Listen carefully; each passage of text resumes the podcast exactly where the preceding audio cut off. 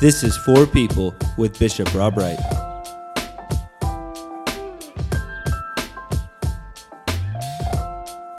Hi, everyone. This is Bishop Rob Wright, and this is For People, a podcast about God, spirituality, and leadership. Our guest today is the 83rd governor of the state of Georgia, Governor Brian Kemp. Governor Kemp, welcome. Hey, good to be on with you, Bishop. Thanks for having me. Absolutely. Uh, for those who don't know, a little bit about Governor Kemp. He is formerly the Secretary of State of Georgia.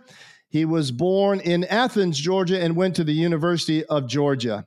He is married to Marty, and they have three children. Uh, for some who don't know, he's an Episcopalian. He and his family attend Emmanuel Episcopal Church in Athens, Georgia. Governor Kemp, how would you say that your Christian faith influences your work as a public servant?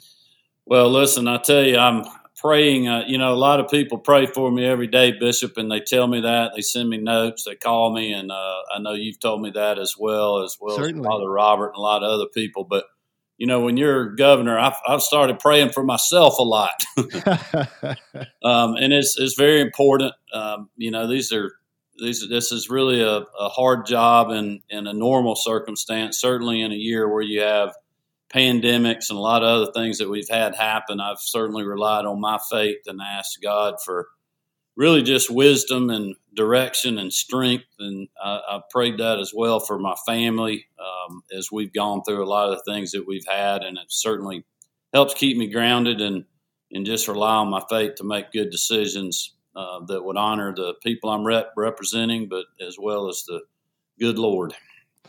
Well, that's right. You know, one of the one of my prayers get, get real short, and uh, that one of them is help. Right, uh, help me. I need some wisdom. So uh, I'm I'm glad to know that you're relying uh, on prayer for that. Uh, you've been the governor now for two years. Uh, what's working well in Georgia from your view, and what keeps you up at night?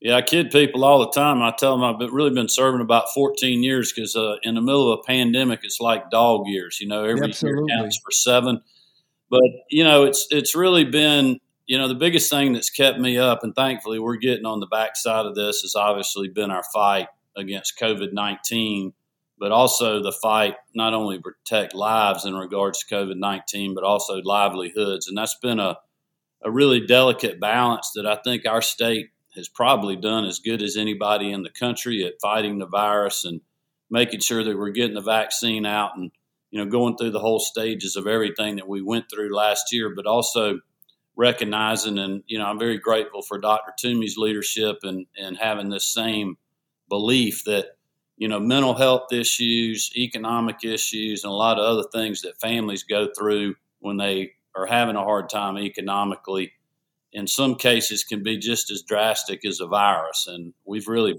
balanced both of those things. But there have you know, there have been some very long nights in regards to that. I will tell you the other thing that has kept me up at times, not the whole year like COVID has, but a lot of the civil unrest that we've seen, especially over the summer, uh, with several instances that we've had to deal with, and not all of them were here in Georgia, but certainly had influences here in regards to the George Floyd issue, Ahmaud Arbery, and other things and then really just kind of what we're preparing for now with the trial going on and you know some other things that we've seen in recent days just making sure that you know we have conversations with people to let their voices be heard but also do that in a, in the Georgia way um, by not getting violent and and speaking their mind. And we're continuing to talk to a lot of people about that and a lot of our partners um, in local governments in law enforcement but also uh, in other communities that, that have a voice here.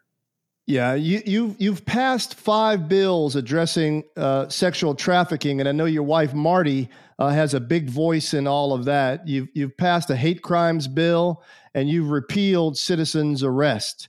Uh, where do we go from here? That that someone will argue that that's sort of a trajectory. Where are we going? Are we going towards anti discrimination law? What, what's what's on your mind? What do you think? Well, listen, the state, Georgia, if you really sit back and look, I mean, we've been a leader around the country. We're probably a little late to the game on the uh, anti hate crimes legislation, but we got that done last year and really used that to be the first state in the country to repeal the citizens arrest statute. Yeah. His historical perspective, I mean, that is a civil war era statute that we were able to repeal almost a unanimous vote in the General Assembly and support from a lot of different people, including law enforcement, prosecutors, and others. Uh, I think it really just speaks to the culture of who we are and our value of life in the state. And I, have certainly, you know, taken some strong positions on that. Um, obviously, with the heartbeat legislation, which you know is controversial for some, but also, you know, we've done we, we've worked hard to protect life in a lot of other ways, whether it's adoption reform, foster care reform. We passed a tax credit this year to make it easier for people to adopt foster children. We've cut out the red tape for adoption. Uh, Marty has led the country. I mean, she has done more than any other state in the country, and we have uh, to end human trafficking, but also to support the victims, uh, expunging records to give them opportunities in the future, but also going after the perpetrators and allowing the victims to do that civilly now. Uh, so we, we have a great track record, and I think you know we got to continue to see you know what would be next for us. Uh, but we've taken some pretty significant steps building off of really Governor Deal's legacy on criminal justice reform. Yes, yes. I, I hope that I hope that uh, you know uh, there's one piece left to do where we can join some of these other states who are now, uh, you know, abolishing the death penalty. Any anything like that on the horizon? I sure hope there is. Well, I know you and I have talked about that before. There's uh, strong feelings on both sides of that issue. Obviously, that's a something that the legislature uh, would have uh, a lot of serious debate on. I haven't really heard a whole lot of talk about that. We'll certainly keep that on the radar, and I know that you have been one to continue to do that as well. We will be right back with more For People, but we wanted to remind and encourage people to listen to episode 48, released on March 31st with State Senator the Rev Kim Jackson, one in which Bishop Wright asked the same questions to a senator on the other side of the aisle. For all updates, follow Bishop Wright on Instagram and Facebook. Now, back to For People. You you, uh, you you recently signed into law SB 202, also known as the Elections Integrity Act of 2021, and I know you've been on the news, various news platforms talking about this. Uh, help us understand why did we need these changes, especially since Secretary Raffensperger had our votes counted three times in the last election and stated we never found systemic fraud. What, what, can you say to reassure people that we needed these changes and this is not some sort of backlash uh, to the outcomes in the last election? Well, look, there's a lot of political narratives out there that you know this is absolutely you know, because you know people are you know the legislature was doing this because of fraud and other things. But if you really look at what happened during the General Assembly and the issues that ended up being passed in the final bill, now there was 50 something bills out there, and that's something that you know in the General Assembly any legislator can introduce anything they want, but it doesn't mean they're going they're going to get it passed. So you know there's a lot of reasons behind that. People differ politically on that, but when you look at actually what got passed, what got signed into law, and really the basis that the legislators had uh, behind doing those things, there were issues that we did have problems with during the election. And I'm not necessarily saying that was fraud. I'm just saying, you know, there were issues with the signature match process. We had a 351% increase in the number of absentee ballots by mail. The system, in my opinion, was not designed to handle that. You know, it worked fine when you had five to, to 10% of the vote absentee by mail, like we do in a normal year, but we had, I think, 35 to 40%. So it took an arbitrary process, made it more arbitrary also lengthened it. It's not very efficient. And in talking with local elections officials, I really felt like, and, and there was also security issues there, and people had concerns that, that that this wasn't was being done arbitrarily and not, you know, in a more thorough way. And the way to fix that problem was to do the voter ID requirement like we have for in person voting and we've had since the mid 2000s. And in talking with those elections officials, they told me as well it would make it more efficient and easier for them at the local level and speed up the counting process. The other issue is the ballot drop boxes. You know, there's been a lot of misinformation that this legislation is limiting or taking away or, or what have you. Well, ballot drop boxes never existed in the law. That was only done through an emergency order because of the public health state of emergency um, that the state election board did. So if there hadn't have been a bill this year, drop boxes would have gone away completely. What the legislature did is went in and put procedures in that were consistent across all counties to mandate every county have a drop box. Uh, also, to put a formula in place as to how many they could have. Um, and a- actually, there was a bunch of counties last election that didn't even have one. The other thing that people don't realize that the bill does, it allows a voter to simply take their uh, ballot and go take it to a local elections office or precinct and hand that ballot off. And obviously, every Georgian, or at least almost every one of them, has a ballot drop box at the end of their driveway where they can mail that ballot back. The other thing was dealing with, um, you know, the um, securing. Well, we had the additional days that we added. You know, there's a lot of information that that you know this was restrictive, and actually it adds uh, the opportunity for people to vote, especially on the weekends and the early voting period. We now have two mandatory Saturdays instead of one, and county can opt in to doing Sunday voting on either one or two uh, Sundays. So we're actually adding opportunities for people uh, to vote in the in the upcoming elections uh, since this bill's been signed. And there's you know a lot of other things I can answer questions about if you have them. Yeah, specifically. No, no, I I appreciate that. You know, it's it's it's a hard climate nowadays to try to get you know what's true. You know, there's there's there's spin on both sides.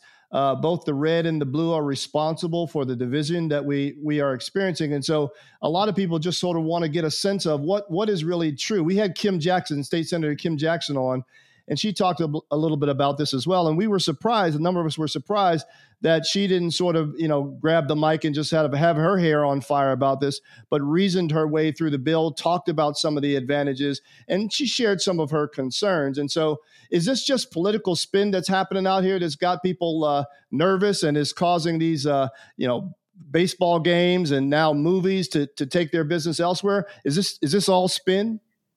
Well, look, I mean, people have different agendas out there. Unfortunately, uh, just to be perfectly honest with you, and this is certainly my opinion, and you know there may be others that have different ones, but there are activists that planned weeks before I ever signed the bill to label this as a Jim Crow law, which it absolutely is not. And that's why I've come out so forcefully to tell people just what the truth is about what's in the bill.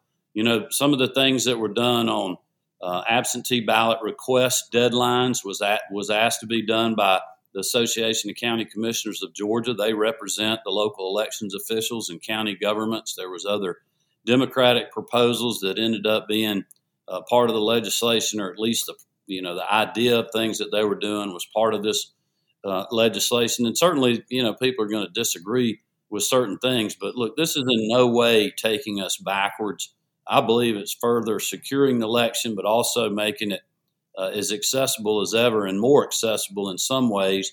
And a lot of the things that have been put out there really have been a false narrative, which is very unfortunate because that has created the environment where you have a lot of political pressure by these activist groups being put on Georgia based corporations. And to be perfectly honest with you, I think many of them um, spoke out not knowing what was in the bill. And I think some of the folks on the other side of this, from my position, really were surprised that the bill ended up like it was. I think they thought it was going to be something that it ended up not being, yet the playbook was already designed and they're moving forward with it anyway. And that's unfortunate for the public. But that's why I've done things like this. I've done African American radio, I've done hip hop podcasts. I've been on business networks, political networks, and others to tell people just the truth because I know in my heart and in my mind the truth is on my side here. Yeah. I appreciate that, and that's why we wanted to create this forum. We wanted to give the, give you a, a, chance to talk about this thing, you know, in detail, and see if we can't cut through through some of the spin. I, and I hope you'll be doing more, and I hope your group, your uh, your team will be doing more education around this because you know these things get amplified. I know a whole lot about that in the church. Things people get really emotional, and sometimes that emotion leads them away from the truth of what is actually transpiring. Uh, let me just say one last question for you. Uh, we know you've got to go. Uh, you know, I told you some some months ago that when I felt like my job was really hard, I looked at your tw- Twitter feed and I looked at the comments on your Twitter feed, and then all of a sudden I didn't feel so bad. So how how is it that you're holding steady in all this withering criticism? We we we read the newspapers, we see criticism on the left, and we see criticism of you on the right. So how are you holding steady in all this? Well, for one thing, I have a you know great faith, and I get strength through that. But I'm, I'm also a very principled person, but I'm I'm not angry about that. Unfortunately, a lot of people that are commenting on Twitter and social media are very angry, and I, I tell my kids and my wife too not to read those comments. It's uh, you know, it's a sad state in our country and in our state when you could post a Easter message about the resurrection and new life that us as Christians are experiencing, and, and people are trolling you on social media, even on, on Easter or Christmas. But, you know, that's part of the political environment that we're in. It's unfortunate. Um, but, you know, that's what leaders like myself signed up for. And, you know, I, I don't go to work every day worrying about that. I go to work every day at serving all Georgians, even those that didn't vote for me. Yeah. Well, Governor Kemp, one of the things I'm most proud about in our Episcopal Church, the church that you and I share, is, is that no matter who's elected, no matter who's in office, we pray for the president and we pray for the governor. We pray for people who hold the public trust.